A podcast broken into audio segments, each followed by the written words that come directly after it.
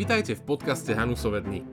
Víziou SLH alebo spoločenstva Ladislava Hanusa je byť inšpirujúcou komunitou vzdelaných a angažovaných kresťanov, ktorí obohacujú kultúru a verejný život na Slovensku. V tomto podcaste si môžete vypočuť prednášky a diskusie z našich festivalov na priesečníku kresťanstva a súčasnej spoločnosti Bratislavské a Košické Hanusové dny.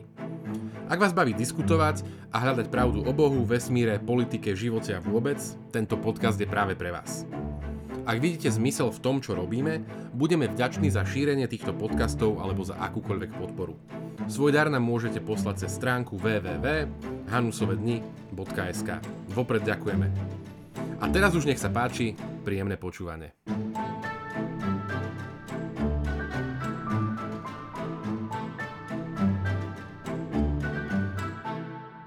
Je kresťanstvo viac ako iba historický mýtus? Zadúša kresťanstvo slobodu a životný elán? Je to iba spiatočnícka ideológia, ktorá potlača sexualitu? Odpovede na tieto otázky z pohľadu Sofie Kuby sa dozviete v prednáške a následnej diskusii, ktorú moderuje Jan Tomaštík. Dobrý večer, dámy a páni. Je mi veľkou cťou privítať uh, našu, dnešnú uh, hostku, ktorou je Sofia Kuby.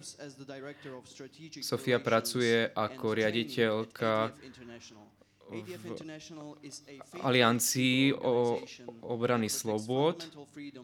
Je to organizácia, ktorá pôsobí v celoeurópskom meradle a zameriava sa hlavne na obranu základných ľudských práv aj slobod nie len v Európe, ale aj na Blízkom východe a celkovo na svete.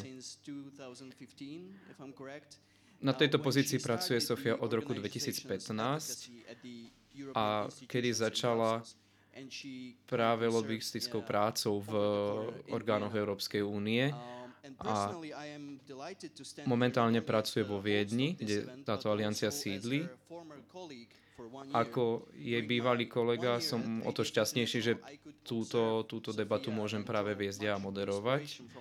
A chcel by som podotknúť, že bola úžasným príkladom správneho vodcovstva a inšpiratívnou osobnosťou, z, ktorej, z ktorého doteraz čerpám. Zoznam rozličných aktivít, ktoré práve buď Sofia založila, alebo k ním ako prispela, alebo bola v nich zapojená, bolo rovnako vyčerpávajúce, ako by bolo aj zaujímavý. Tieto práve rozličné aktivity nie sú len znamením obyčajného aktivizmu, ale aj hlbokej túžby po ochrane každej jednej ľudskej osobnosti aj uh, dôstojnosti. A budem, budem a hlavne som veľmi rád, že práve dnešná prednáška o diskusia bude o nie tak horúcej téme, o ktorej zvykne väčšinou rozprávať alebo byť v nich aktívna. Dnešná téma bude práve o hlásaní kresťan, pravd kresťanskej viery v spoločnosti, ktorá prioritne v Boha neverí alebo nedoveruje církvi. A úprimne, my sami rozumieme, čo znamená byť človekom činorodým vo viere. A práve, práve táto pandemická situácia práve s, s COVID-19 významným spôsobom narušila aj naše prežívanie viery a nutí nás sa aj pýtať uh, otázky, ktoré sú základom, fundamentom našej viery. Rád by som teraz privítal Sofiu, dal je slovo. Ďakujem veľmi pekne. Dobrý večer, prajem. Prepačte mi, že nerozprávam po slovensky na nešťastie a budem rozprávať po anglicky. Srdečne gratulujem všetkým odvážnym účastníkom a účastníčkam, ktoré prišli dnes do divadla Nová scéna, malá scéna a teším sa aj zo účasti všetkých online účastníkov nášho stretnutia. Začníme názvou tejto témy. Ohlasovanie viery v bezverečnej spoločnosti. There were a number of options out there. And so one was um, Christian truth in an age of unbelief. túto tému by som mohol pomenovať aj rozličnými spôsobmi. Jeden z nich by mohol byť napríklad kresťanské pravdy vo, viere, vo, vo veku bez viery, alebo ako rozprávať o viere v spoločnosti, ktorá je považovaná ako bezverečná. A na, naše naše stretnutie by som začala práve s pochybňovaním o nejakým otazovaním toho pôvodného predpokladu, ktorý je v nadpise. Či naozaj žijeme v, bez, v spoločnosti, ktorá nič neverí a či naozaj žijeme vo viere bez vier, v časoch bez viery. Moje závery z tohto premyšľania vám poviem naozaj hneď takto krát zo začiatku.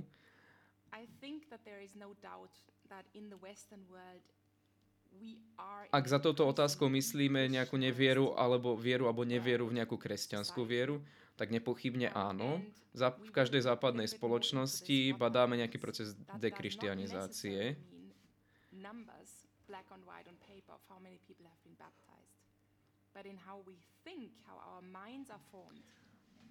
Nemali by sme ani riešiť to, koľko ľudí je pokrstených alebo sčítaní ľudí potvrdilo nejakú svoju príšnosť k viere, ale spôsob, akým premýšľame, akým žijeme svoje životy.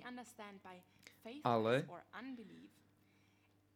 ak hovoríme o nejakom bezverečnom bezviery alebo neveriacich, existujú asi ako nemať nejaké základné alebo pevné presvedčenie o základných otázkach našej ľudskej existencie, tak si myslím práve naopak.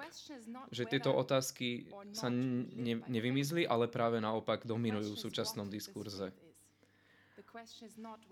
Otázka teda neznie, že či žijeme podľa rozličných dogiem alebo nejakého hodnotového rebríčka, ale o tom, čo ten systém veriaci alebo ten hodnotový rebríček hovorí práve o tých základných otázkach našej existencie.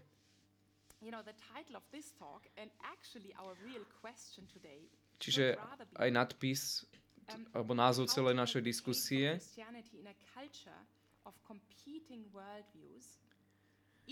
By mal skôr znieť ako, ako zatraktívniť alebo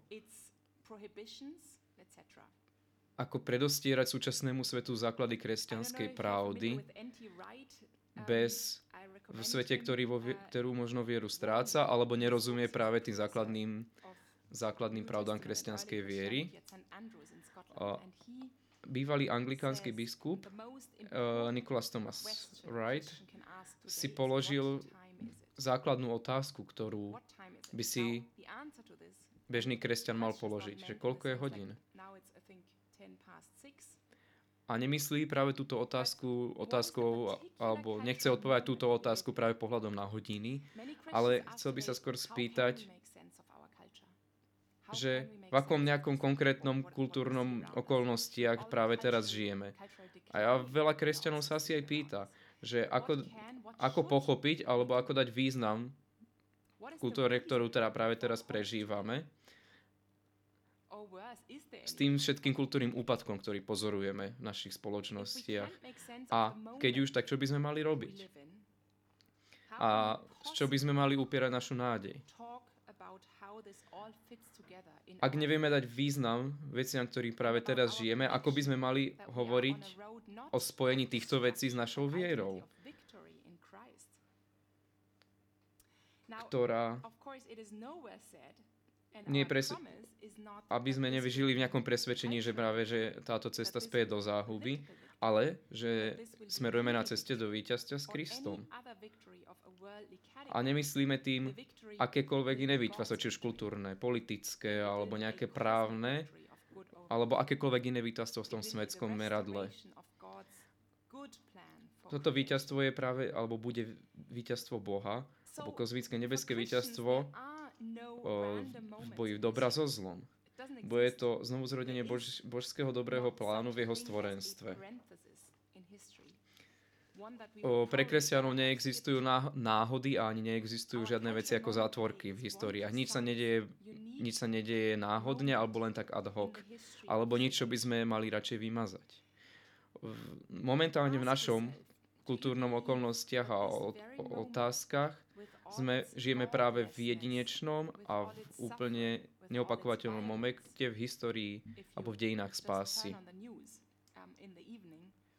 you will see a lot of this with all its sin. Do you believe that this is fully and entirely in God's plan? Máte niekedy pocit, alebo naozaj veríte, že to, čo sa okolo nás deje, je naozaj Boží plán?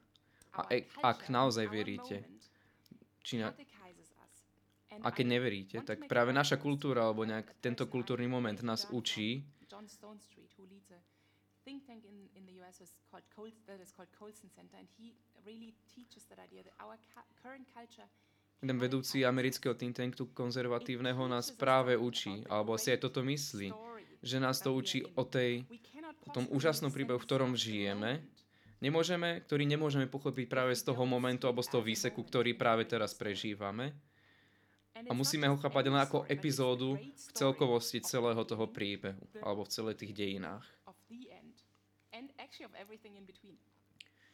Musíme ho chápať ako nejaký úžasný príbeh, ktorý má svoj začiatok, koniec a svoj úžasný vývoj v jeho priebehu. My ako jedna generácia žijeme práve v jednom v konkrétnom momente, v celom tom úžasnom príbehu stvorenia, pádu, vykúpenia a nakoniec aj obnovy. OK, asi by ste povedali. A čo asi, čo by sme si mali hovoriť o našich kultúrach, alebo o našej kultúre teraz, ktorú práve teraz žijeme. Myslím si, že asi nemali by sme ako spochybňovať sa spýtať na... Nemali by sme spochybňovať to, že práve naše kultúrne povedomie alebo tá situácia podstúpila hlbokú morálnu premenu. Že veci, ktoré kedysi boli dobré, sú dnes zlé a naopak veci, ktoré sme kedysi pred pár desaťročne považovali za zlé, sú naoza- naopak teraz dobré. A Neplýďme si v tomto momente práve následok veci s jej príčinou. O, príčiny, a, príčiny sú práve, majú nejaký, nejaký hlbší základ. Tento zmena sa deje práve v tom, ako, ako vnímame nejakú podstatu z tej skutočnosti. Spochybňujeme naozaj aj to, čo naozaj existuje, alebo čo neexistuje. A tá najhlbšia zmena je na, naozaj pri a pri otazovaní tej najzákladnejšie otázky, aká je podstata ľudskej existencie. A tá najhlbšia otázka, ktorú si každá epocha a každá generácia si pokladala, bola, že kto je to ten človek, kto, kto sme. A teda tá morálna premena, ktorú teraz, o ktorej teraz, o ktorej teraz rozprávame, je teda kríza človeka, o antropologická kríza. Že stále spochybňujeme tú otázku, kto sme a ako by sme teda mali žiť.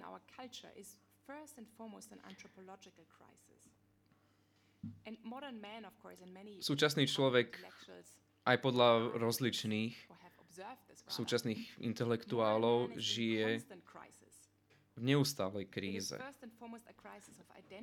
A v prvom rade, neposlednom rade ide o najmä o krízu identity. Nevie, že ako má byť človek. Čo je to ten? Čo znamená ten pojem človek.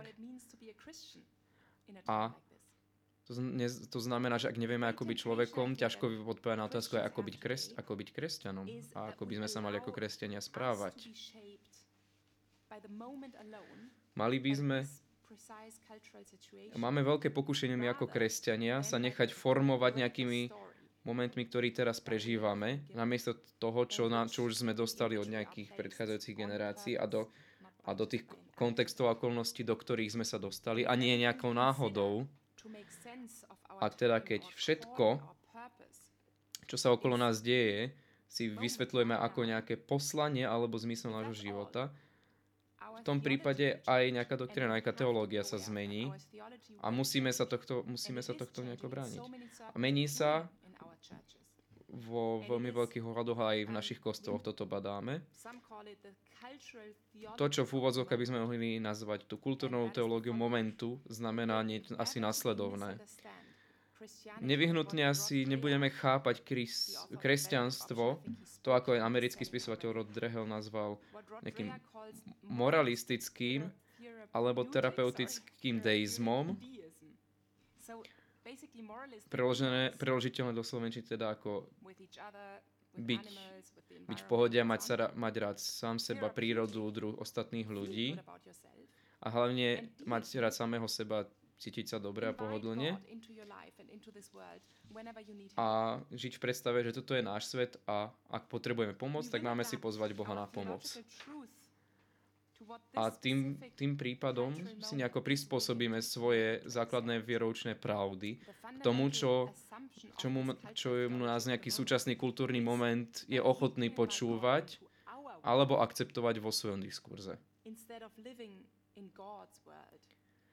Základný predpoklad tejto kultúrnej teológie momentu je, že môžeme pozvať Boha do nášho života na rozdiel od žitia v Božom živote. Premeškali sme teda ten kresťanský svetonázovo pohľad na svet, ktorý máme už od prvej kapitoly knihy Genesis. Teda mali by sme chápať naše, po, naše prebývanie tu na tomto svete ako časť Božieho, alebo ako súčasť Božieho plánu, ktorý my máme to právo žiť. Čiže máme pozvať Boha na to, aby žil náš život, ale má to, má to znamenať, že, má, že Boh má prebrať práve tú zodpovednosť a máme Jeho nechať viesť náš život. Musíme aj pochopiť, že celkový ten príbeh istým spôsobom ohraničuje ten moment alebo tú okolnosť, ktorej žijeme práve teraz pravdepodobne nikdy nebudeme rozumieť celkovosti toho príbehu optikou vnímania z toho, čo vidíme teraz v tejto, v tejto dobe, v tomto kultúrnej okolnosti. Ak by sme to začali chápať práve z tohto pohľadu, ktorý môžeme vidieť teraz, nikdy by sme to nepochopili.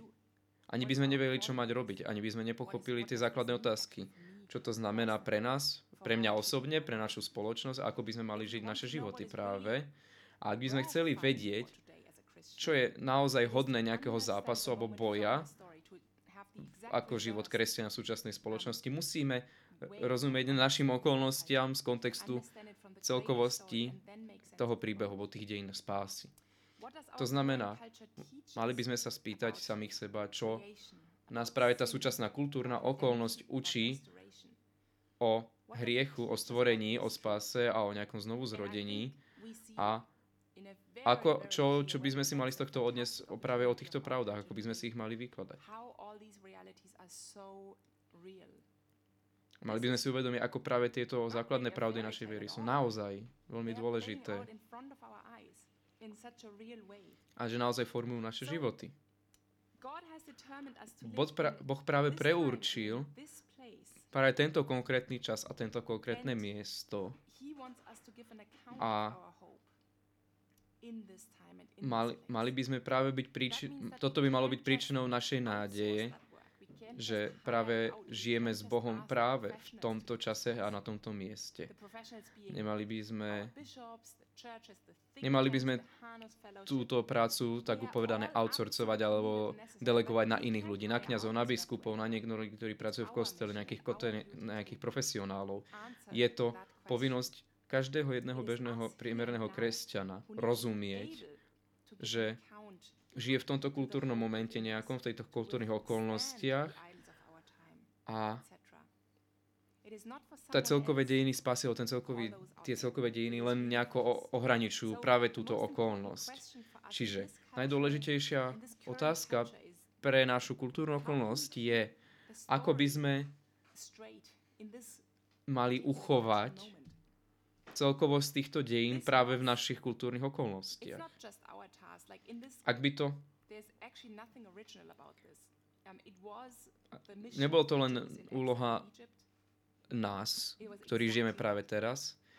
Presne toto si museli pokladať ako otázku a, ako, a otázku, ako žiť presne uh, Židia v Egypte, keď tam, keď, tam, keď tam žili v útlaku a v trápení.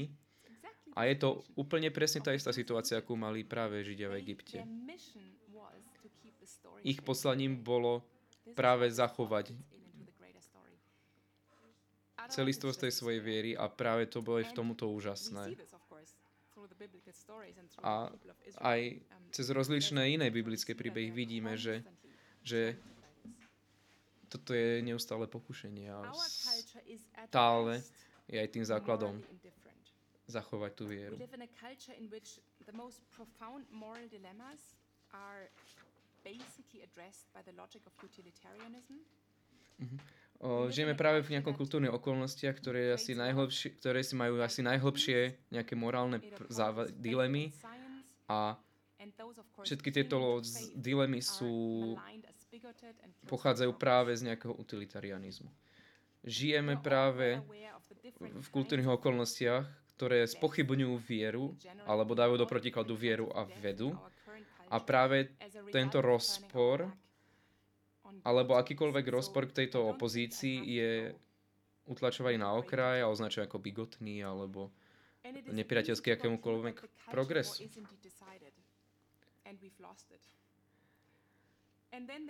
A práve zlé ovocie z, týchto, z týchto kultúrnych okolností vbadáme práve teraz. Aj keď sme to nazvali ako kultúrnou voľdou. A asi si myslíme, že práve túto kultúrnu vojnu môžeme aj prehrať. Ale namiesto sťažovania, že žijeme v nejakej zlej dobe alebo zlej generácii, mali by sme byť naopak šťastní a vďační, že žijeme v bezprecedentne najlepšej spoločnosti, v ktorej naše ľudstvo kedy mohlo žiť, hlavne čo sa týka kvality života. not to sort of fall into a habit of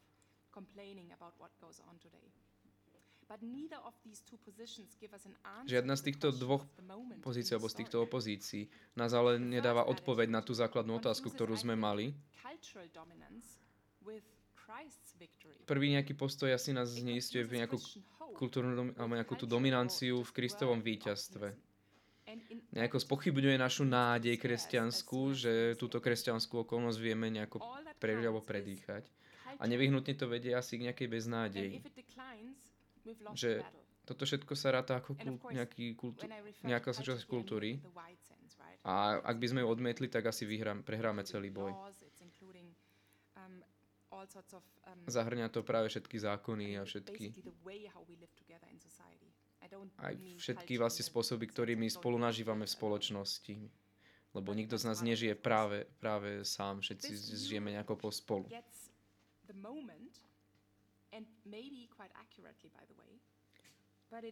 Práve v tomto momente, a možno aj v dobrom, v dobrom slova zmysle,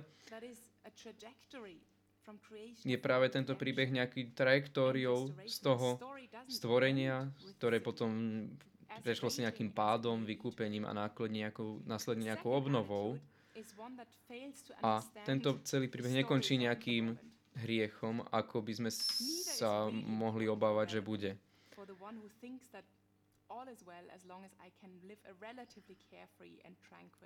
a ten, ten druhý postoj by mohol byť, že práve nerozumieme tomu príbehu a zároveň aj tomu nejakom kultúrnemu momentu a tým okolnostiam, ktorý žijeme. Ale asi jeden, ani jeden z týchto názorov nie je import, nejaký dôležitý alebo relevantný, pretože pochopiteľne asi nikto z nás nemôže mať bezstarostný život. Ale... I think Christianity is always only a step away at all times from going really quirky. Takže kresťanstvo sa možno iba tak na krok, je vždy tak na krok, na krok od toho, aby sa stalo akýmsi čudným alebo takým zvláštnym. A od toho, aby stratilo akúsi takú meniacu silu a aby sa, mm, aby sa tak od, mm, odseklo od takého svetonázoru, od, od toho, čo reálne svet zažíva.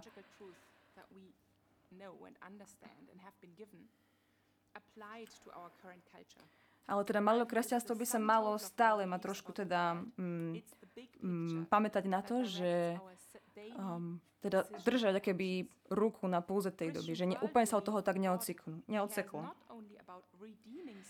A tento kresťanský taký svetonázor znamená, že, mm, že Boh sa nestará iba o to, aby nám vykúpil naše duše, ale aby aj znovu zrodil alebo obnovil celé stvorenie.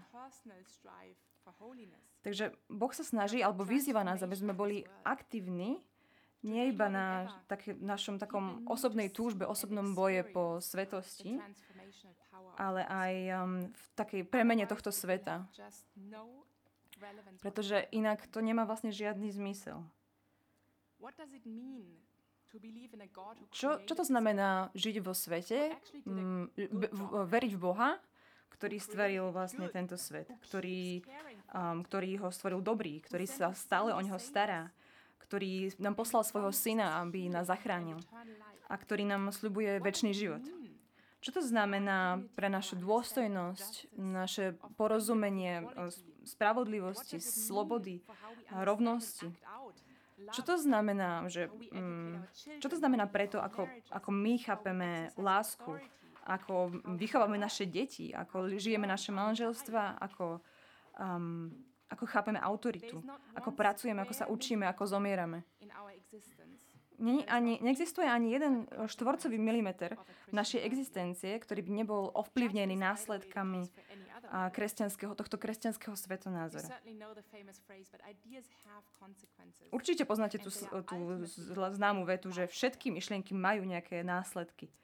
A v, skut- konečnom dôsledku znamenajú buď život alebo smrť. Takže existujú také štyri hlavné myšlienky našeho kresťanského svetonázoru. Prvá je, že Boh stvoril nebo a zem.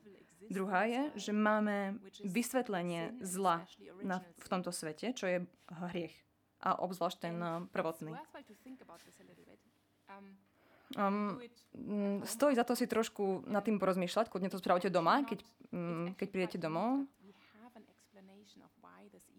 že naozaj máme vysvetlenie toho, že prečo zlo existuje. A to je neskutočne také uistujúce a naozaj oslobodzujúce to naozaj mať. A veľa ostatných svetonázorov to nemá.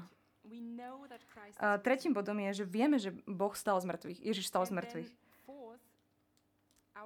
A štvrtým je, je že náš, toto, ten náš kultúrny moment nie je nič také uzavreté, ukončené, ale je to skôr keby nejaký šíp, ktorý ukazuje na niečo, ktorý teda niekde smeruje. Um, Ježiš tvorí všetko nové. Slúbil nám to. A ten konečný cieľ, konečný účel je, že vesmír je, bude znovu zrodený, je znovu zrodený. Mm, kresťanstvo nie je iba nejaká osobná viera, osobné presvedčenie. Je to výrok um, skutočnej pravdy, skutočnej reality. Keď hovoríme, že Ježiš stal z mŕtvych, to je pravda bez ohľadu na to, či tomu niekto verí alebo nie. Veríme tomu my, že to je pravda. Veríme tomu. Ak tomu neveríme, tak potom kde vlastne naša nádej je, v čom je naša nádej zakorenená?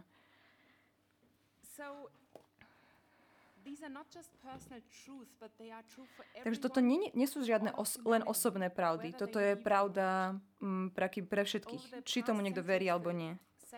V minulých storočiach sekulárny svet mm, nastolil akúsi takú dichotómiu medzi vedou a náboženstvom, medzi faktom a hodnotou, medzi objektívnou vedomosťou a subjektívnym pocitom.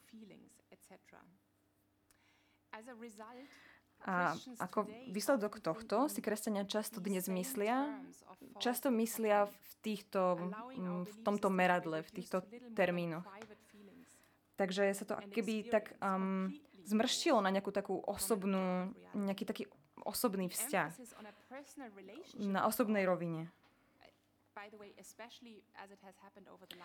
Je pravda, že za posledných asi, asi 4, 4 10 ročia sa naozaj veľký dôraz kladol na osobný vzťah s Bohom. Obzvlášť na západe, čo je celkom zaujímavé. A samozrejme, samozrejme, že to je veľmi dôležité, dôležitá súčasť našej viery, ale výzva dneska je ne, nezastaviť sa tam, pretože ak to spravíme, um, zabráni nám to vidieť Boží plán pre nás vo väčšom meradle. Mm, zabráni nám to uvidieť, um, uvidieť celý ten príbeh a uvidíme iba ten moment. Takže práve kresťanstvo je nejaký spôsob uvidieť, uvidieť a chápať celý príbeh. No, takže nie, nie iba ten môj osobný vzťah s Bohom. Takže chceme to, chceme to pochopiť celé. Môžeme sa o to pokúsiť. Toto je nejaký kultúr, akýsi kultúrny mandát, ktorý nám bol daný, nejaká úloha.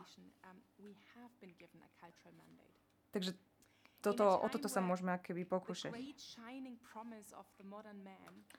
Takže v časoch, keď, um, keď moderný človek dostal taký úžasný, žiariací uh, uh, sľub moderného človeka, nejaký individuálnej autonómie, um, musíme ukázať svetu, že kresťanstvo je viac ako nejaká osobná viera. Viac ako osobná, osobná záchrana, vykúpenie.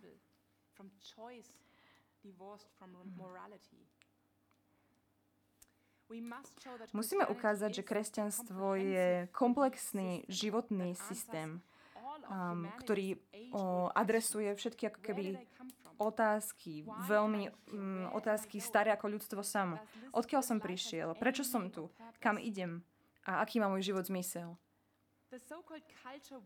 Takzvaná kultúrna vojna, ktorá dnes prebieha, nie je zrážkou, um, čo si myslím ja teda, kresťanského svetonázoru, alebo, alebo žiadneho, žiadneho svetonázoru. Je to stred mm, kresťanského svetonázoru a všetkých ostatných svetonázorov. A v podstate tam nie je ich tak veľa. Ich.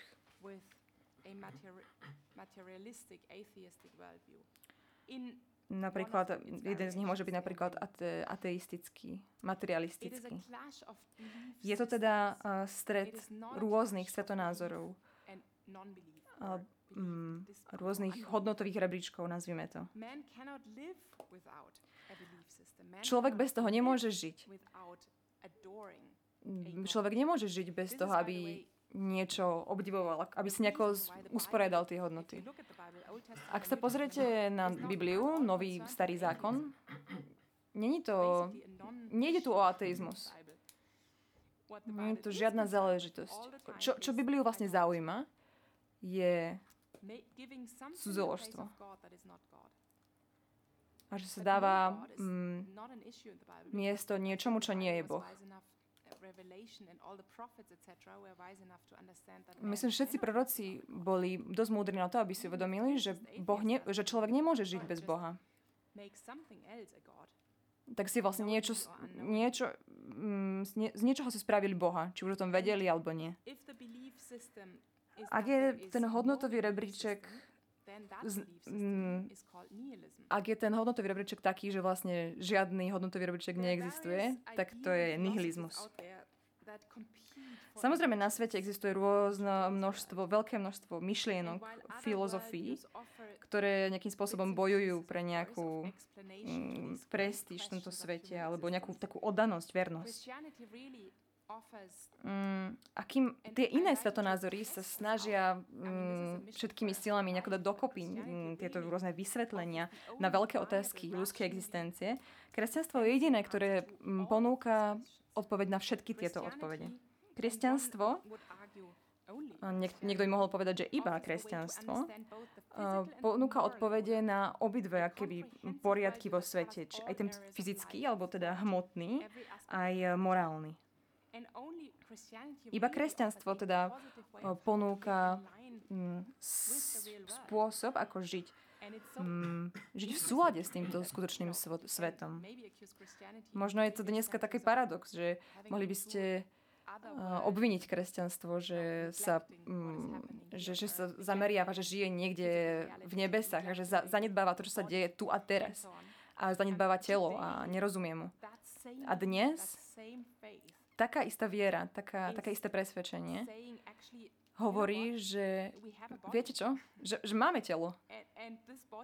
A toto telo je skutočne, je, je to realita a niečo znamená. Jediný taký výrok, čo, čo môž, môžete povedať, No, čítame o tom veľa v médiách a m, veľa sa tým zaoberáme, keď vychovávame naše deti. Je to teda je to, je to tá istá viera, ktorá hovorí, že je to objektívna realita, že toto, áno, toto je tá fyzická realita. Je tu a niečo znamená a môžeme žiť v harmonii s týmto, všetko, s týmto všetkým. Je relati- jedna relatívne jednoduchá, jednoduchý spôsob, ako porovnať a posúdiť rôzne svetonázory z hľadiska nie iba intelektuálnej nejakej konzistencie, ale aj z hľadiska riešení, ktoré ponúkajú na výzvy. A akýkoľvek svetonázor by mal byť schopný um, odpi- um, položiť odpoveď na tri rôzne otázky. Prvá je, že odkiaľ sme prišli a kto sme. Druhá otázka je, čo, čo je zlé s týmto svetom? Čo sa stalo? Prečo je proste toľko utrpenia, um, voj, vojen, um, rozbitých rodiny, rodín? A tretia otázka, a čo môžeme, čo môžeme spraviť, aby sme to opravili? You see that a Christian view on these three questions um, ties very neatly in to creation. Um,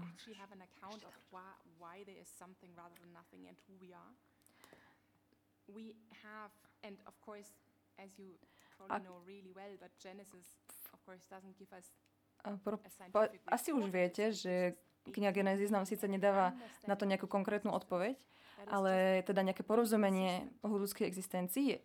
Ľudská existencia je taká, je konzistentná. Vieme, prečo je vo svete toľko zla. Pretože veríme, že veríme, že sme sa obrať, odvrátili od Boha. Že hriech tu je medzi nami, bohužiaľ.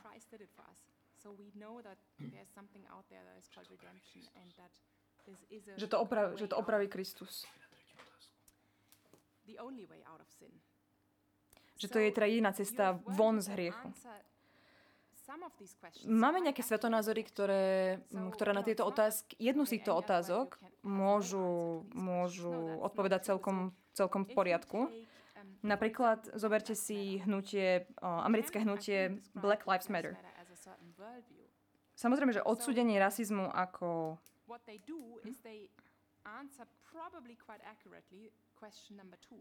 Takže čo, čo sa, v podstate táto, toto hnutie odpoveda na celkom dobre na otázku číslo 2. Takže čo sa stalo zle so svetom? Takže samozrejme, že odsúdenie rasizmu ako niečoho zlého, nespravodlivého, um, z nie, niečo, čo je inko- inkompatibilné s, s, samozrejme so základnou rovnosťou medzi ľuďmi, je správne. Áno, myslím si, že to veľmi správne adresovali a ponúkli analýzu na niečoho, čo, jedného problému na, tejto, na tomto svete.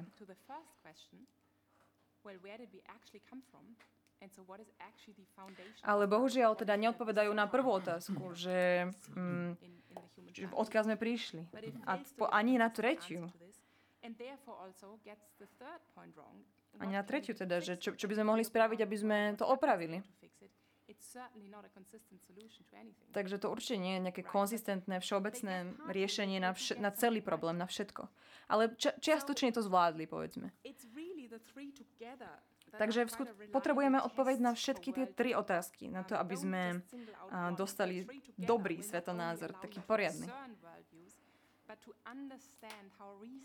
Aby sme teda m, pochopili na to, ako rozumne a pevne zakorenené je kresťanstvo v ľudskej existencii. Ponúka kredibilné, ob, obrániteľné odpovede.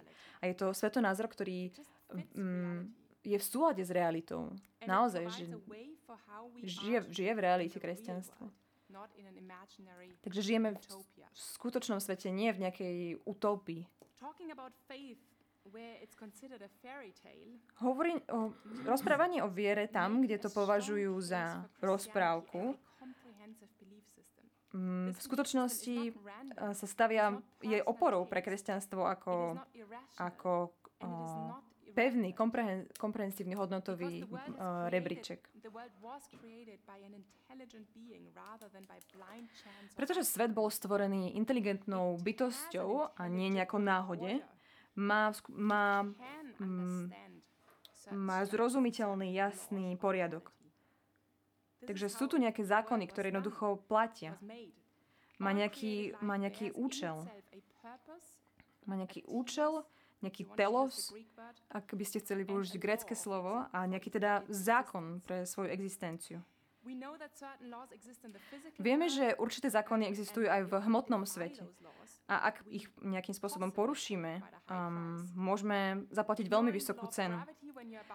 Napríklad, ak by ste šli um, zoskočiť z, z útesu a teda takým spôsobom by ste odignorovali gravitáciu, môže to skončiť naozaj veľmi zle.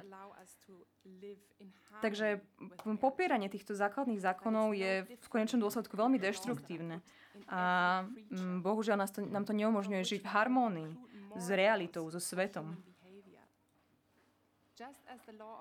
Takže rovnako ako zákon gravitácie by mohol, by mohol priniesť veľmi nepríjemné následky, aj morálne následky mm, tiež vedú k veľmi bolestivým následkom. Môžete si zobrať akýkoľvek, akýkoľvek uh, príklad, príklad, ale povedzme, že povedzme, zoberme si ten, ktorý je dneska veľmi taký, um, povedzme, lákavý. Je cudzoložstvo, hej, mať, mať pomer. Veľa ľudí to robí, môže sa to zdať cool, ale bez pochyby to znie k um, hnevu, žiarov, žiarlivosti, slzám, rozvodom a tak ďalej. Takže toto um, porozumenie zákonom sveta je to, čo pís, Svete písmo nazýva múdrosťou. Múdry človek je ten, kto vie, kde sú, kde sú nejaké limity, nejaké hranice. Hranice. Takže sme povolaní žiť Božiu pravdu v týchto vynimočných historických a kultúrnych podmienkach našej doby. Mm, mali by sme zapojiť svet, ktorý mm, požaduje, aby sme pochopili veľké idei, ktoré, mm, ktoré v dnešnej dobe možno bojujú pre ľudské srdcia a mysle. Pán Charles Colson vo svojej knihe, ktorá sa volá Ako by sme mali žiť, hovorí, že história je trošku viac ako pochopenie alebo pochopenie pádu a, a znovu, znovu zrodenia veľkých ideí, veľkých svetonázorov, ktorí teda nejakým spôsobom formujú naše hodnoty a m, pobadajú nás k konať. Um, takže m, nebuďme, nedajme sa pomýliť, o čom vlastne táto kultúrna vojna je. Vieme, veľa počujeme o potrate, o potratoch, o gender, gender ideológii, o právach o LGBTI komunít, o sexuálnej výchove a tak ďalej. Ale skutočný problém je tu, ktorý je medzi kresťanským svetonázorom a sekulárnym a rôznym spirituálnym svetonázorom, ktorí stoja proti ním. Čo musíme pochopiť, ak teda mm, ak chceme byť, mať nejakú relevantnosť v prehlas, prehla, prehlasovaní Evanielia, hmm, mali by sme sa snažiť reflektovať múdrosť stvoriteľa. Um, ten vedec, harvardský vedec Samuel Huntington povedal svojom, vo svojom článku Stred civilizácií, píše, že svet nie je ani tak veľmi rozdelený geografickými hranicami, ako skôr náboženskými a kultúrnymi tradíciami. Náš kultúrny, o aké okolnosti to žijeme, nie je len ako neuveriteľne postkresťanské, ale zároveň postmoderné, ktoré teda znamenajú, že nejaká naša kultúrna okolnosť je nejaká rezistentná alebo odolná nielen voči nejakým kresťanským pravdám, ale vlastne voči akýkoľvek pravdám, ktoré na tomto svete máme. Postmodernizmus teda odmieta akúkoľvek predstavu o nejakej všeobecnej pravde a všetky, všetky nápady alebo myšlienky redukuje iba na nejaké sociálne konštrukty, ktoré sú ešte nejako klasifikované na základe nejakej príslušnosti nejakej triede, etnici, etniku alebo ro, rodu alebo pohľaviu a tak ďalej asi až v, si už v 80 rokoch americký konzervatívec George Weigel povedal výrok, ktorý by mohol byť teraz aplikovateľný a akúkoľvek západnú spoločnosť v týchto dňoch. Hovoril, že teda, že ten postmodernizmus sa dá voľne preložiť aj ako nejaká imperiálna ríša alebo republika vlastného autonómneho bytia. A je to tak strašne silné, či už v médiách, na YouTube, na Facebooku, ale aj na našich univerzitách, alebo aj v našich spoločnostiach, v biznise, ktoré všetky tieto inštitúcie vlastne vynúcujú, vynúcujú správanie sa podľa vzorcov politickej korektnosti. A tolerancia, alebo nejaké takéto akceptovanie všetkých bod sa stalo tak dôležitou mantrou, vlastne, že nikto nemôže, výni- nemôže byť výnimkou. Neexistujú výnimky v tomto prípade. A v takomto postmodernom svete vlastne nič, na, žiadna pravda nie je hodná nejakého buď zápasu, zápalu, alebo nebude aj umierania. Teda žijeme v nejakej klíme alebo v nejakej atmosfére nejakej neskutočnej apatie, ktorá neskutočne mimoriadne naráža na nejaké základné pravdy kresťanskej viery. Kým teda naše, naše, naše kresťanské myšlienky sa teda stretávajú s nejakým tvrdým, s tvrdým odporom, či už so, s niektorými, niektorými ľuďmi. Až teraz sa vlastne stretávame tým, že všetko, všetky nejaké svetonázory sú svojím spôsobom neskutočne nepovšimnutelné, alebo nevedeme ich nájsť akýkoľvek rozdiel, až sú všetky naraz zároveň nudné. To znamená, že až jedine to kresťanstvo by mohlo mať nejaký, svoju, nejaký sen, svoj zápal, ktorý by mohol odlíšiť seba samého od ostatných svetonázorov. Teda, ak aj nejaká tá pravda neexistuje, jediné, čo teda ostalo, bolo nejaká ostrá alebo číra nejaká sila, ktorá by podporila alebo pomohla akékoľvek autoritánske síly na rozmahu. A teda nové autoritatívne systémy, spôsoby vládnutia by mohli len vzrastať.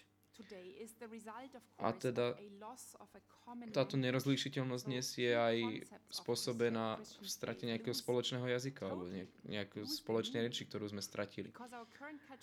Základné nejaké myšlienky alebo koncepty kresťanskej viery stratili svoj význam, pretože súčasné kultúrne okolnosti proste v ňom nevidí, v týchto základných pravdách kresťanskej viery nevidia význam.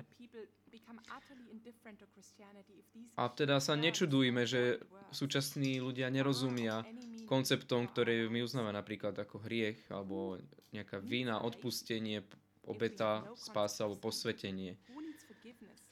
To znamená, že súčasní ľudia si jedine pýtajú otázky, že kto potrebuje odpustenie, keď vlastne všetko Všetko je vlastne len nejaký subjektívny pocit, ktorý môže nejakým seba, nejakým vývojom a napredovaním prekonať. Presne potom, kto potrebuje aj Boha v tomto svete, keď všetko je vlastne len spôsobené materiou, je to všetko je materiálne a je výsledom iba nejakým nástrelom alebo slepým, slepým výstrelom, ktorý náhodou vyšiel, nejakou náhodou. Teda v niek- niektorých prípadoch hlasovanie kresťanských v súčasnom svete môže pripomínať vysvetľovanie sl- fareb, človeku, ktorý nevidí farby, ako, ako krásne alebo ako žltý je obraz, alebo ako, ako úžasná farba je práve tá žltá. Že teda bo je zaujímavé si aj pozrieť to, ako vlastne evanelium, alebo ako čo, čo píšeme v Biblii, v týchto, o týchto situáciách, a pozrime si teda na to, čo nás učí Evangelium o takýchto situáciách. Bo musíme si priznať, že nie sme jediní ani prví na tejto zemi, ktorí k takejto situácii čelili. Napríklad, svätý Ján Apoštol hovorí o, o Bohu v kresťanskom ponímaní práve Grékom. Ak hovorí teda Grékom o nejakom pojme logos, hovorí to publiku, ktoré už bolo nejako vychované v nejakých základných nejakých základných iných konceptoch. Napríklad antická grécka filozofia, ale vlastne aj rímska aj s rímským právom zvykli zvykli práve to logos, toto, tento pojem používať na nejaké základné filozofické pochopenie sveta. Čiže nielen ale aj neskôr aj Peter s Pavlom, aj ostatní apoštoli používali práve toto pojem logos aby mohli tí ľudia uchopiť práve samostatne alebo bez nejakej odmeny a základné pravdy o Bohu.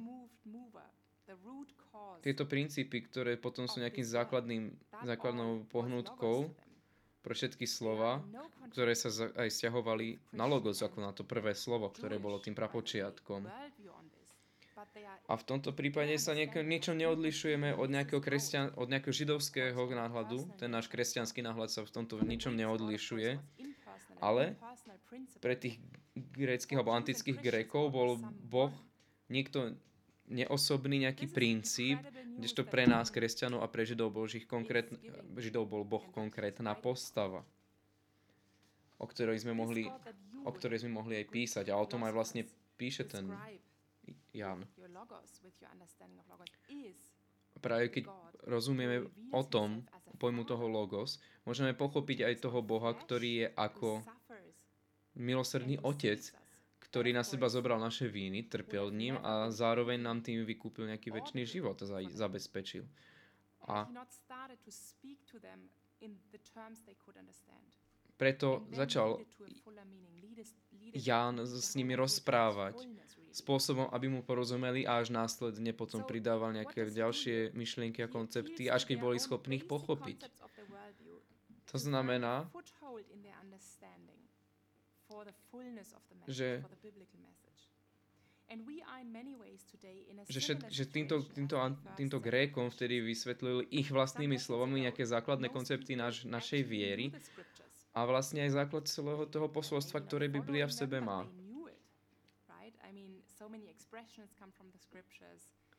A čo si budeme hovoriť? Z písma? z ľudia práve len vďaka písmu ľudia poznajú aj, zákl- aj vlastne základné nejaké pravdy alebo nejaké vedia aj čítať a písať, keďže aj to, keďže aj to písmo sa považuje za nejaký základný kameň národných literatúr, aspoň tých západov európskych. A teda vtedy to bol nejaký ten spoločný nejaký menovateľ, alebo ten jazyk, ktorý nás spájal. Bohužiaľ už aj tento dneska je vyprša, keďže ľudia ani nechápu základom nejakého biblického učenia. To znamená, že máme následovať nielen tú úžasnú zväzť, ktorú máme z Evanielia, ale musíme sa naučiť formovať odpovede súčasným ľuďom na otázky, ktoré, ktoré si teraz pokladajú, nevedia si nájsť odpoveď a my im musíme práve Evangelium pomôcť. Odpovedať na tieto otázky. Presne tak, ako to robili misionári v Afrike alebo v zahraničí, keď sa naučili ich jazyk, aby v ich jazyku vedel, vedeli, vedeli rozprávať, ako napríklad uraz robili svätý Cyril a Metod. To znamená nejakú tú blahozvesť o nejakej dobrej zvesti, o tej blahozvesti a toto úžasné posolstvo musíme im vysvetliť práve spôsobom, ktorý budú schopní pochopiť, presne ako tí misionári ktorí aj doteraz existujú, ako som ich už spomínal, spomínala v skorej. Sme momentálne ale misionári, ktorí pôsobia celosvetovo, v svete, ktorý je pod postkresťanský a zároveň postmoderný. A teda kresťanstvo samo o sebe má nejaký silný základ, ak ide pri nejakom porovnávaní tých svetonázorov, lebo je len jediný. Lebo je to jediný svetonázor, ktorý môže odpovedať na otázky, ktoré ľudia vždy, ktorých ľudí vždy trápili a vedie ich aj odpovedať jazykom, ktorým budú rozumieť. To znamená, že musíme zápasiť aj s nejakými aj s nejakými predsudkami alebo nejakými konceptmi, ktoré teraz majú v hlave, ale musíme teda evangelizovať nejako intelektuálne, nejakej úrovni, ale aj pastoračne pôsobiť s pastoračnými stratégiami, že síce nemusia byť nutne najlepším výrazom, ale ako vlastne církev musí nejako komunikovať s terajším, s terajším svetom, s terajšou kultúrou. A musíme to neurobiť, musíme práve komunikovať nejakým zmysluplným spôsobom, ktorý ľudia pochopia, ináč sa, ináč sa staneme naozaj nepochopiteľnými pre súčasný svet. A ako by sme teda mali kresťanským ponímaním premýšľať o súčasnom svete? To sú naše otázky, ktoré by sme si mali pokladať za práve. A nemali by sme z nich teraz ani uhudnúť, ani o krok a zároveň si uvedomiť, že žiadna vec na tomto svete, ktorú žijeme ako kresťania, sa nášho kresťanstva nedotýkajú. Znamená, že všetko má so všetkým súvis, aj naše kresťanstvo s našim správaním.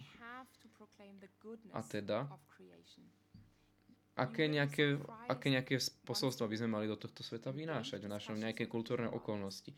Musíme deklamovať dobro, alebo tú dobrotu, ktorá v stvorenstve je. A ktorá v tom stvorenstve je nevyhnutne z podstaty svojho fungovania. A, toto, a práve toto posolstvo musíme tlmočiť súčasnému svetu. Zrozumiteľne, jasne a pozitívne. A že to stvorenstvo, v ktorom žijeme a ktoré tu poznáme, je dobré. Že Boh ho stvoril z nejakého dôvodu a, a, a me, chce, aby, von pretvor, aby sa nemenilo. A ďalší, ďalšia vec, ďalší bod by mohol byť, že zlo sa tu nachádza, pochádza tu na tohto sveta a žiaden systém, ani žiadna úžasne silná vláda, ale ani žiaden, žiadne humanitárne programy, ktoré máme, ale ani žiaden dobrý zákon ho nevzmaže z našich duší alebo z našich myslí. Toto zlo, ktoré v sebe tiež nejakým spôsobom nosíme.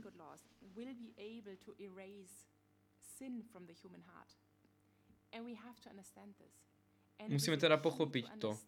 A je to kľúčové, čo sa teda v našom súčasnom svete deje, že či naozaj niekto je schopný zmazať to zlo, ktoré sa na svete deje. A je dosť možné, že to nikto nie je práve. Ďalší bod je, musíme si naozaj a neustále pokladať nasledovné štyri otázky. Čo je dobré, čo práve teraz môžeme oslavovať a ochraňovať. Kresťania mali už tie skúsenosti z priebehu celých, celých našich dejín, že niekto proti ním vždy bol, alebo mal s nimi nejaký problém, spochybňoval ich pravdy, alebo pravdy viery. So what is actually good if you if you see something good then promote teda, musíme, musíme zdôrazňovať práve to dobro a práve to dobro ochraňovať. Ďalšia otázka. Čo chýba na tomto svete a my by sme to mohli doplniť? Práve toto môže byť tá kultúra života, ale v tej širšom kontexte, nie len v nejakom ochrane života pred narodením, ale ide práve o to, aby sme boli kultúra života v tom, že stále budeme budovať, budovať a budovať. A budeme vlastne to úžasné to Božie dielo, ktoré tu je, naplňať, zvelaďovať a tým pádom aj ochraňovať pochopiteľne. A to znamená preložené na drobné. V prípadne vytvorme nejaký, nejakú dobrú politiku, nejaký dobrý zákon. V prípade, že existujú nejaké, niečo v našej spoločnosti, chýba nejaká služba, tak, tak ju ponúknime tomu svetu. Buďme, buďme tam vždy k dispozícii. Vytvorme nejaké nové umelecké dielo, nejaký ľudský výtvor, ktorý zase ochromí ľudské duše alebo osloví.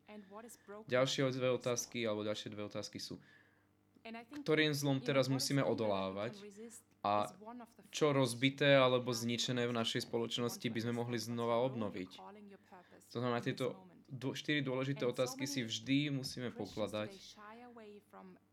v tom prípade, ak si budeme pokladať, keďže sú dôležité aj pre v dejinách našej spásy. Nie sú to síce ľahké, a nikdy to ani ľahké nebolo pre nejakého z, z, naozaj angažovaného kresťana, alebo nejakého misionára práve aj tieto štyri otázky si pokladať a pomáhať spoločnosti v kontexte týchto štyrich otázok. Nehovorím, že som... Nehovorím. Nehovorím, že som niečo proti niečomu. Vidíme, že negativita sa v tomto svete deje, ale buďme vždy za niečo a nie proti niečomu. A uvedomme si, že práve tieto štyri otázky sú si rovnocené. Nie je jedna dôležitejšia než druhá to, čo musíme dobre, to, čo musíme ohlasovať ako dobre, musí, a musí, existuje zároveň aj zlom, ktoré musíme ochraňovať. A neho, nehovoríme len o nejakej osobnej spáse, ale aj pri živote v našich rodinách, komunitách, našej spoločnosti ako celku. Našťastie teda vidíme veľa angažovaných kresťanov, ktorí si tieto štyri otázky pokladajú a žijú podľa nich. Mali by sme si ich pokladať neustále, mali by sme ich chápať ako práve štyri dôležité otázky, ako nejaký úžasne dôležitý bod, ktorý je dôležitý v dejinách naši, nášho stvorenia, spásy, alebo pádu spásy a nakoniec obnovy. To znamená, že keby sme si tieto štyri otázky po otázky, chcem vás ubezpečiť, že nikdy, nikdy naše životy alebo vaše životy nebudú nejaké nudné. Nebudeme nikdy sklamaní alebo znechutení a budeme žiť ten život práve odvážne, silne a s nejakou radosťou. Buďme, púďme teda Boha do našich životov a rozšírme práve naše práce a spraviť si nás z Boha nástrojom, aby po svojej súčasnej spoločnosti. Ďakujem za pozornosť a prosím sadnite si, uh, na chvíľu si odpočínte. Teraz by som chcel pozbudiť uh, všetkých, aj online divákov, aj divákov tu na v sále, aby použili Slaldo aplikáciu, alebo zdvihli, alebo sa prihlásili a spýtali sa akúkoľvek otázku. Teraz uh, budú priestor práve na vaše otázky. Zo, zo pár otázok teraz položím ja, alebo ak by mal niekto teraz práve chuť sa spýtať napriamo, tak sa môže. A potom sa budeme venovať otázkam, ktoré ste položili na slajde. Vlastne v pohľadnom po priebehe tejto prednášky, že som si uvedomil, že som si myslel, že Biblia nikdy nejako neriešila ateizmus alebo nejaké nevieru v Boha. Ale asi priamo som Presvedčil som sa o opaku. A, a rád by som sa vás pýtal na váš nejaký, nejaký osobný nejaký obrad alebo obratne vo viere, keďže o vás je známe, že ste neboli vždy veriacou katolíčkou. By som sa rád spýtal, že ako to nejako zapadá, alebo ako sa to stalo vo týchto, v tejto vašej analýze, ktorú ste nám aj teraz predostreli.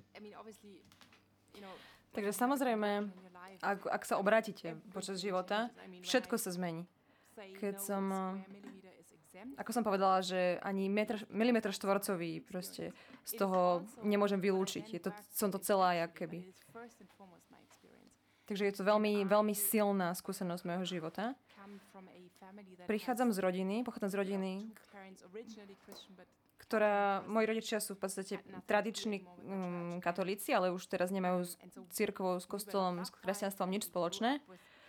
Boli sme pokrstení a vyrastali sme s veľ, veľkou dávkou zdravého rozumu a um, takou otvo, otvorenosťou, ale vedela som, že niečo väčšie existuje. Všetko to bolo veľmi trošku vágne a určite nie kresťanské. Mm. Samozrejme, že by sa dalo povedať veľmi veľa o tejto téme, ale aby som iba pár bodov vypichla, tak povedala by som, že všetko to začalo, že, že som bola otvorená, že som bola otvorená niečomu, čo, je veľ, čo nás presahuje veľmi. Potom prišli nejaké rodinné um, ťažkosti, moji rodičia sa rozviedli. Moja matka potom našla Krista, v podstate to tak nejako nadviazalo. A myslím, že často sa to, často vzidíme tento vzorec v, medzi, možno medzi vašimi známymi, že potom sa po takýchto skúsenostiach sa ľudia otvoria niečomu, povedzme aj skutočnému Bohu. Pretože moji rodičia boli otvorení niečomu väčšiemu ako oni, ale mm, bolo tam veľa rôznych vecí, povedzme. Takže keď, sa, keď, keď, keď trpíte, keď zakosujete utrpenie, tak v takýchto časoch to často príde, to od obrátenie samotné. Um, takže prišla taká milosť, že sa to stalo. Nemuselo sa to stať. A potom pár rokov neskôr som, um, som teda sa obrátila bolo to veľmi rýchle, asi dve sekund, sekundy to trvalo. Nebolo to náhodou, samozrejme. Ale niekto ma teda uh, pozval na jednu konferenciu. A môžete, existuje veľa spôsobov, ako um, prísť k Bohu. Mm, aj s mojimi bratmi sme mali také akési intelektuálne, intelektuálnejší vzťah k viere. And he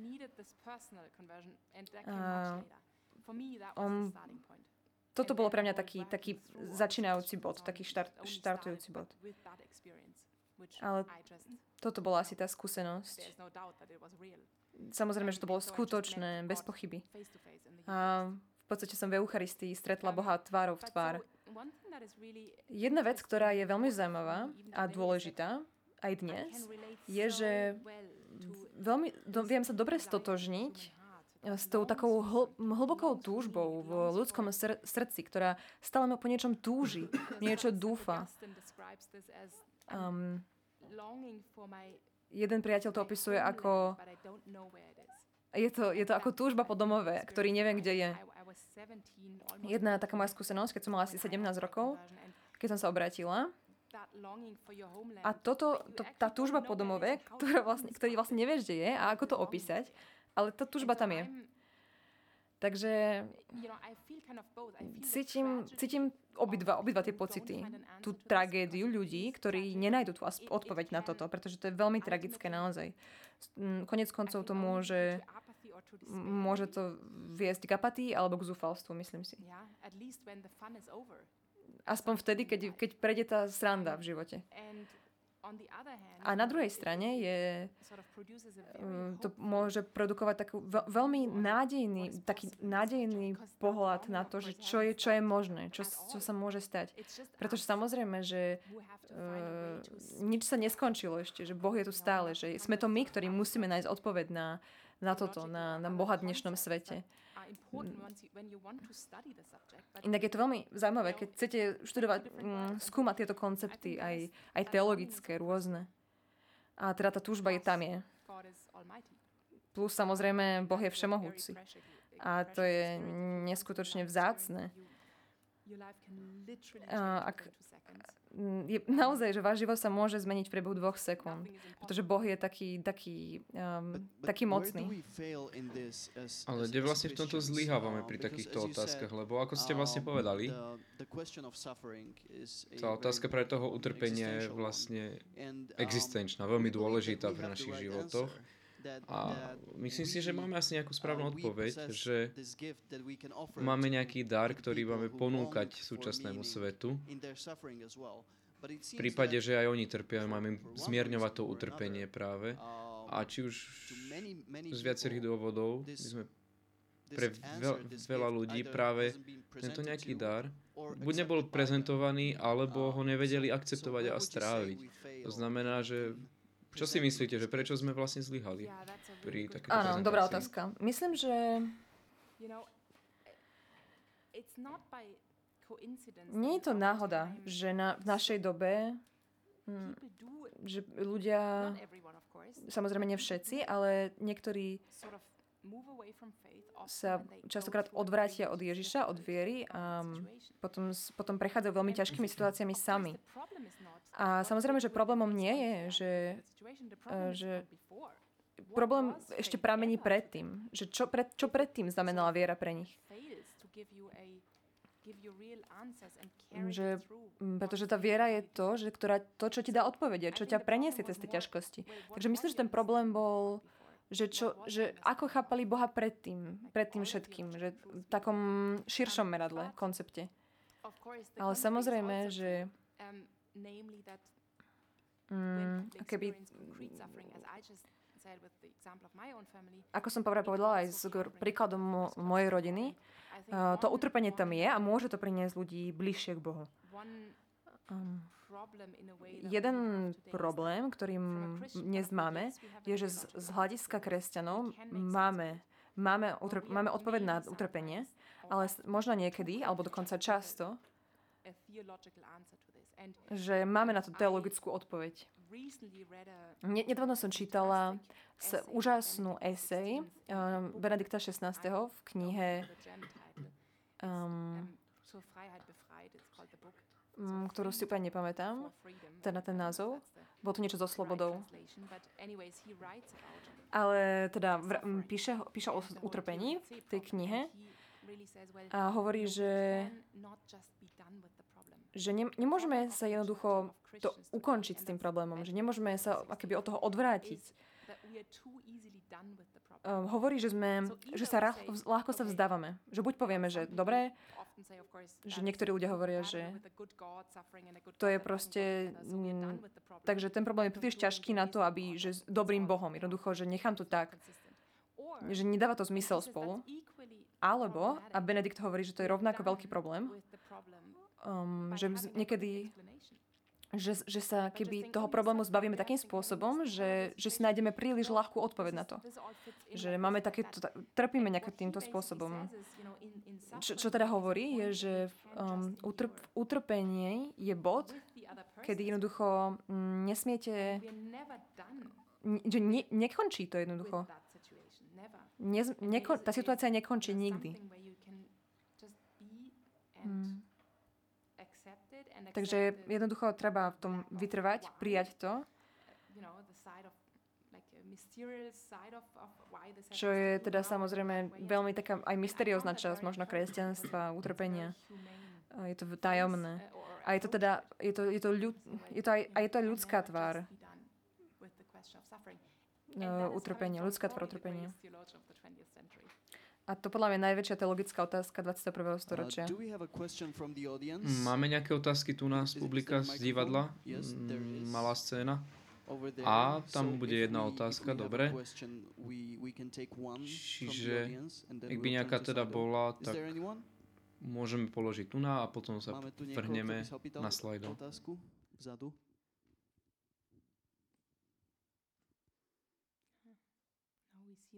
slajdov.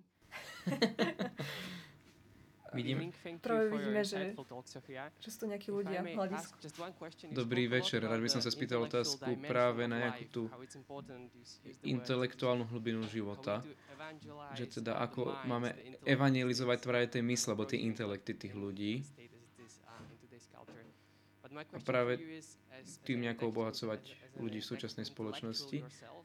A moja otázka by bola na vás, že ako vidíte, alebo ako si myslíte, že ako si, čo si myslíte o tom, že práve až príliš dávame zmysel nejaký intelekt alebo nejaký rozum tým vecom? Či napríklad niekedy nie je dôležité proste mať rád tých ľudí alebo v nejakom, nejakom zmysluplnom vzťahu a nielen atakovať práve na ich nejakú rozumovú, rozumovú časť myslenia. Ďakujem. Aha, takže uh, samozrejme, že určite netvrdím, že, že intelektuálna viera, že akože nebojujem za to. A myslím, že to je taká otrava trošku taká, že, že kresťania, intelektuálni kresťania majú vždy nejakú odpoveď v rukave. A ne, nemám proti tomu nič, ale, ale je to, je to samozrejme, je to, je, je, není to jednoducho dosť, že nestačí to. A keď sa zamyslíte nad tým, že čo je výzva dnešnej kultúry, máme, máme veľmi malú, maličkú skupinku, ktorá môže byť veľmi pedantná alebo veľmi zachádza do hĺbky alebo takého prijatia, prijatia toho utrpenia. Um, to je pravda aj pre veľa iných vecí v živote čo naozaj je mimo, mimo náš pochop. A čo prichádza, čo prináša takú, nejakú pokoru do našeho prežívania. Pretože konec koncov, pretože vieme veľmi málo. Možno niečo vieme a máme nejaké uh, zjavenia a tak ďalej, ale Takže, pretože ak, ak myslíme na našu vieru um, pretože si vravím, že, že ja som lepší kresťan, pretože chápem veciam. Tak to jednoducho není správne. No takže, takže to by som určite ne, nebojovala za to, nenavrhovala. Takže mm, dnes, ak sa bavíme o dneskajšku, máme tých, čo poznajú, povedzme, vieru veľmi dobre, um, nejaké základné pravdy, ak, ak, by si, mm, ak by si kresťania povedali, že kres, moje kresťanstvo je nedelná omša a môj osobný vzťah s život, životom, s Ježišom, myslím, že to je oveľa, oveľa väčšia výzva, toto. Ak, aj, už, aj, aj keby sme to dali do rozmerov čísiel, myslím, že tam je... Um, není, že je tam balans. Ak o tom, ako o tom porozmýšľame vo väčšom meradle, napríklad aj v Amerike, kresťanská, kresťanská myseľ nie je... Mm, ne, mm, akože nemá, ne, nemyslí veľmi intelektuálne. Ako kresťania žijú vieru, bez toho, aby ju zredukovali na to, aby, aby bola iba v, tej, iba v tej osobnej dimenzii. Pretože niečo pôjde zle, ak to tak spravíme. Pretože ak, to tam, ak tam prinesieme veľa toho intelektuálneho, môžeme, mm, môžeme nevidieť tú hĺbku, a to, to tajomno a tie rôzne reality v tom celom. A teda mimochodom toto nie je jedin, toto nehovorí len toto není niekto, kto hovorí, kto má doktorát alebo univerzitný diplom. Toto je podľa pre všetkých. A myslím, že církev by to mala vyučovať. A my všetci by sme to mali vyučovať. Vo, no, vo všetkých úrov, úrovniach, vrstvách spoločnosti. Mm, myslím, že kresťanstvo ako svetonázor je, je pre všetkých. A myslím, že, mm, myslím, že jednoduchá mysel môže porozumieť veľmi veľa a dokonca viac ako možno intelektuáli. Takže dobrá otázka, pretože mm, dobre ujasni, treba si to ujasniť v tomto. Ak to nevedie k hĺbšiemu prežívaniu, um, no, mm, ak, takže v podstate vidíte, keď niekto je na dobrej ceste, ak, ak prídu ťažkosti. Pretože vtedy vidíte, či, že kam smerujú, ak, ako žijú. A myslím, že ak do toho prinesieme príliš veľa intelektuálnosti, môže to prinašať problémy v modernej spoločnosti. Ak žijete v, v vojnovej oblasti,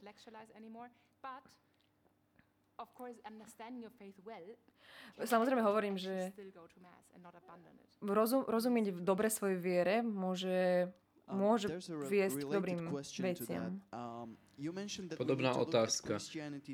Nazeráte nejaké kresťanstvo nielen na nejakú osobné prežívanie, ale nejaký objektívny fakt. A myslím si, že veľa um, ľudí práve meri, uh, vnímajú kresťanstvo takto, takúto chybne ako nejakú uh, iba osobnú vieru. A nejak na to ste narážali, že musíme si práve toto uvedomiť a nejako zmeniť to naše zmýšľanie. Um, Čo si teda myslíte o... Alebo teda, aký je vás nejaký najosobnejší, najsilnejší nejaké presvedčenia, že vás práve toto primelo si toto myslieť, že že to nie je len nejaké osobnostné nastavenie, ktoré by sme si mali nechať pre seba. Um, ten chodník je... Um, ak sa pozrieme na okolo, že čo sa naozaj deje v našej spoločnosti a ak uvidíme to, že ak nežijete, ako by kresťanský to názor ponúkal, kam to vedie? Zoberte si napríklad manželstvo. Kresťanstvo vždycky hovorí, že je manželstvo je muž a žena. A je to vynimočné a je to na celý život. A ak sa toho vzdáte, um, kde, je, kde je nejaký, kde tá hranica, kde sa to môže zmeniť? Uh, takže že kam až môžeme zájsť? Tým, po, počet partnerov alebo tá exkluzivita, pohlavie partnerov. Jednoducho, ak už niečo prekročiť, tak už sa môžete rozbehnúť do všetkých možných smerov. Uh, ak sociologicky, ak sa to pozrieme sociologicky, čo vidíme je, že, že, že to vedie k masívnemu um, rozpadu rodín. A nie je to preto, že aj teda, samozrejme, deti trpia. A nie je to preto, že rodičia sú zlí. A neznamená to, že samozrejme, že takéto deti nemajú žiadnu šancu v živote. Pretože, takže určite budete so mnou súhlasiť, že nie sme na niečo predurčení. Ale máme nejaké sociologické dôkazy, že to naozaj výrazne znevýhodňuje deti, ktoré um, vyrastajú v takýchto, v takýchto rodinách na rôznych úrovniach spoločnosti. Takže toto je jeden, jeden príklad že um, toho, ako sa, že keď sa pozrite na spoločnosť, že čo sa deje, a čo kresťanstvo ponúka. A je to častokrát v protiklade s tým. Um, že so všetkým tým utrpením. Kresťanstvo sa samozrejme bolo využívané a zneužívané vo všetkých rôznych zmysloch v, po, počas histórii. A nechcem to... Mm, bolo to samozrejme zlé, chcem to odsúdiť. Ale vezmeme si z toho to, čomu naozaj veríme a tomu, to, ako chceme žiť. A čo, aký je obraz Boha v našom ponímaní. Takže myslím, že sa po- pozrieme okolo seba a analýzujme, že čo sa deje a porovnajme to s tým kresťanským svetonázorom. A čo som povedala, že mali by sme, mm, že pozrieme sa na to, že odkiaľ prichádzame, kde je ten problém a ako to môžeme opraviť. Čo svet ponúka? mm, rô, na tieto teda rôzne problémy, teda rôzne problémy a čo na to kresťanstvo hovorí. Mm, Naozaj sa nad tým zamyslíme a súďme v niečom aj seba, že skôr seba. Tá debata je naozaj veľmi kontroverzná, je veľmi e, teraz taká mm, horúca, povedzme. A teda môžete vidieť aj kresťanov rôzne, že poďme, na to, poďme o tom debatovať, poďme sa o tom porozprávať.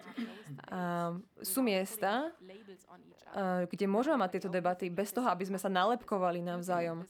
Ty myslíš takto, takže to, teba tu vyradím odtiaľ. To, ty myslíš takto, tebe dám takúto nálepku. Ak môžete uh, vytvárať priestory a kultivovať také priestory na debatu, a kde, kde môžete mať takéto diskusie, ako teraz máme. Myslím, že to je, to je, myslím, že to je jedna z najdôležitejších služieb, aké môžeme jednoducho uh, spoločnosti a aj čo by bolo teda vlast, čo, čo môžeme považovať aj za evangelizáciu. A tak prísť aj k nejakému záveru. A že, že, to, čo kres, že to, čo kresťanstvo ponúka, nie je taká zlá vec pre svet. Um, we do have an interesting question, Máme ďalšiu uh, zaujímavú otázku. um, Christianity living together with, with other faiths. ktorá sa skôr zameriava na to Um, what do you spolužitie think about kresťanov s inými vierami. Čo si myslíte o Alexander nejaký, napríklad o nejaký výrok Alexandra Čugela? you probably know who it is, or, or the... Ktorý vy, ste asi, vy asi budete um, poznať. Uh, ktorý teda hovorí, ktorý si teda bol skutok, že vyhodil sochu. Pačanami do rieky Tiber. Určite nebudem zaujímať žiadnu akoby stranu um, urč- nejakej osoby, ktorá, ktorý nieč- ktorá niečo spravila. Myslím, že nebudem sa, sne- sa stavať na strany, ale otázkou je, že myslím, že koexistencia kresťanstva s inými um, náboženstvami je, že čo môžem o tom povedať, je, že to je veľmi ro- iné. Jedna, je, situa- jedna situácia je, ako môže kresťanstvo koexistovať a čo je nejaká špecifická misia kresťanstva vo svete, ktorý, ktorý mm, toleruje rôzne, mm, rôzne svetonázory. A druhá situácia je, že čo sa stane, ak církev pozve iné svetonázory, napríklad v podstate môžeme povedať rôznych bohov do, do, našich, do našej círky, do našich kostolov. A myslím, že ten druhý by mohol byť, um, mm, vyvoláva určite nejaké problémy. E, Ten, tá prvá situácia je, je, niečo, je situácia, kde kresťania aj dnes majú žijú niečo, čo je skutočne kresťanské, pra, m, také pravokresťanské. Keď som cestovala na Blízkom východe, kde bol stále m, islamský štát, keď uradoval, kde boli, keď boli stále v, v krajine, ale trošku akoby na okraji a zatlačení. Cestovala som do tých mie, na tie miesta. Bolo to asi 10 dní potom, ako tam bol islamský štát. A bola som na tých miestach, kde žili. No a keby to bolo čas, keď prví tí kresťania sa vracali späť, hľadali svoje domy. Rozprával som s tými ľuďmi a, a ten spôsob, bolo to teda minorita. V niektorých miestach to bola aj majorita, ale tam zrovna to bola minorita. A spôsob, ako, ako budovali mosty aj s inými gru, um, skupinami, možno aj moslimami, aj rôznymi inými, uh, etnickými a náboženskými. Takže ako to uh, prepájali, jediný spôsob jediný spôsob, ako mohli spolu komunikovať, bolo v podstate tí, boli kresťania. A bolo tam mesto s 50 tisícami obyvateľmi. Nepamätám si to, na, ten názov úplne, bolo to niečo ako... Myslím, že asi 70% učiteľov uh, celej krajiny, či univerzity alebo stredných škôl, bol, boli irackí kresťania.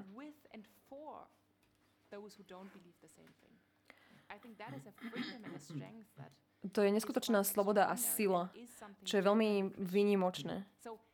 Čo je, takže to také pozbudivé, že to boli kresťania. Uh, takže pozývanie mm, Pozývanie iných etník do našich kostolov môže byť veľmi zaujímavé. Na nešťastie máme už len otázku, čas len na poslednú otázku. A síce nebola veľmi podporovaná vami, divákmi, ale mne sa osobne páči, že by som sa rád spýtal, že ako sa vám pracuje v, ako kresťanskej lobbystke práve v, v prostore práve bruselskej nejakej byrokracie. A ako sa vám tam, ako sa cítite, ako to pracujete? Um, takže to je otázka, ktorú sa ma ľudia pýtajú veľmi často. Ako môžete proste prežiť v takomto prostredí? Je to... Ľudia si niekedy predstavujú, že to je veľmi že to je možno, že to je také ťažké pracovné prostredie, alebo že sme stále v depresii a že sme stále makáme. Ale môžem vás uistiť, že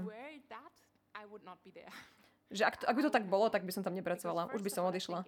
Pretože myslím, že, že to je vôbec je pravda. Že to naozaj vôbec je jediné, čo robíme. A myslím, že po druhé, že niečo také nemôžete robiť dlho. Pretože by ste vyhoreli a odišli. Ja mám dosť príkladov vo svojom živote, aj keď mňa to asi vďaka Bohu netýka, kde naozaj ľudia opustili taký svet a začali robiť niečo úplne iné, napríklad, že prenajímať plachetnice. A vôbec to nesúdim.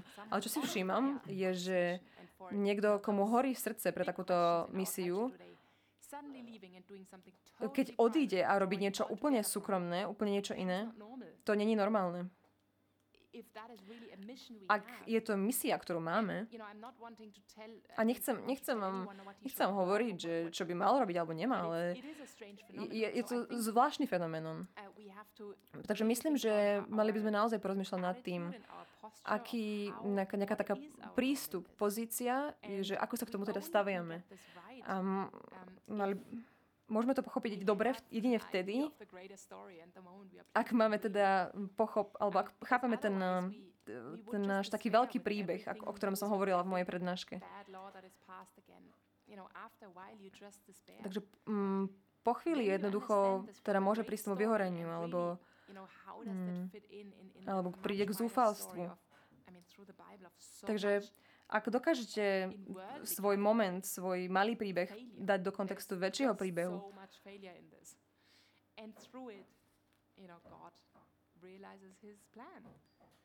um,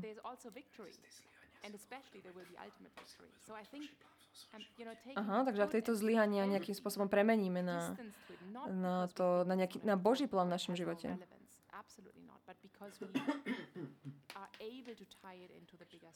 Keď, keď, ak to teda dokážeme našiť, um, vsadiť náš príbeh do veľkého príbehu, myslím, že to je úžas, úžasný úspech. A myslím, že to je niečo, čo môžete, na čo môžete pracovať. A, a chápem, chápem to pokušenie dostať sa, dostať sa do toho také, že ideme na to, makáme. A ja som bola, ja som bola naozaj blízko toho momentu vyhorenia. Ale poznám tú situáciu. A myslím, že to je pokušenie pre každého. Že, že, že príde tá myšlienka, že ak nezachránime svet, tak bude stratený. A nakoniec si uvedomíte, že aha, vlastne, vlastne, vlastne svet je v pohode a ja to má keby, ja ho nezachránim. Ale otázka je, že aké, aké má miesto v živote. Nechcem povedať, že hej, dosiahnuť taký, taký pokoj srdca a mysle. Napriek um, zlyhaniam a víťazstvám. Jednoducho, nie som tam sama a nejde o môj výkon. Ja napríklad som v práci, jednoducho stále mám nejaké výzvy pred sebou. Um, trošku ma to niekedy, ako niekedy, otázka je, že či ma to ťaha dole? Nie, práve naopak. A je to niečo, čo, čo sa snažíme, na čom sa snažíme pracovať ako tým. Je tam druh veľmi taká zámerná, zámerná taká kultivácia práve tohto prístupu, o ktorom hovorím. Pretože inak, pretože inak by to ľudia rozbili tak čo, 2-3 roky a išli by preč.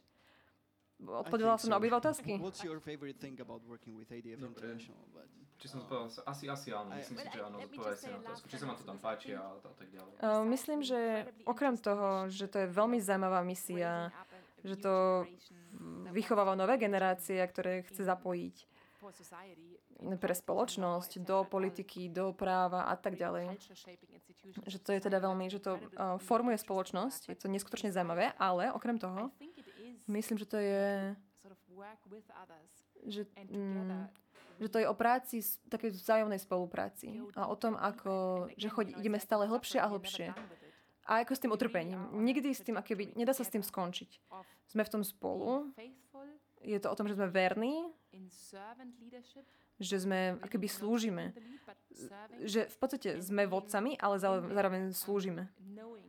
A vieme, že, že tam je, um, že tam budú problémy, že tam budú prekážky.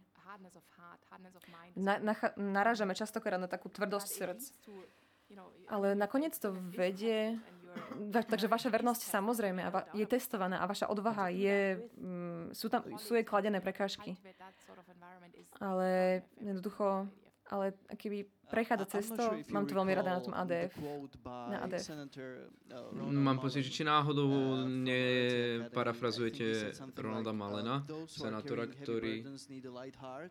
povedal práve nejaký takýto obdobný výrok, ktorý vy teraz.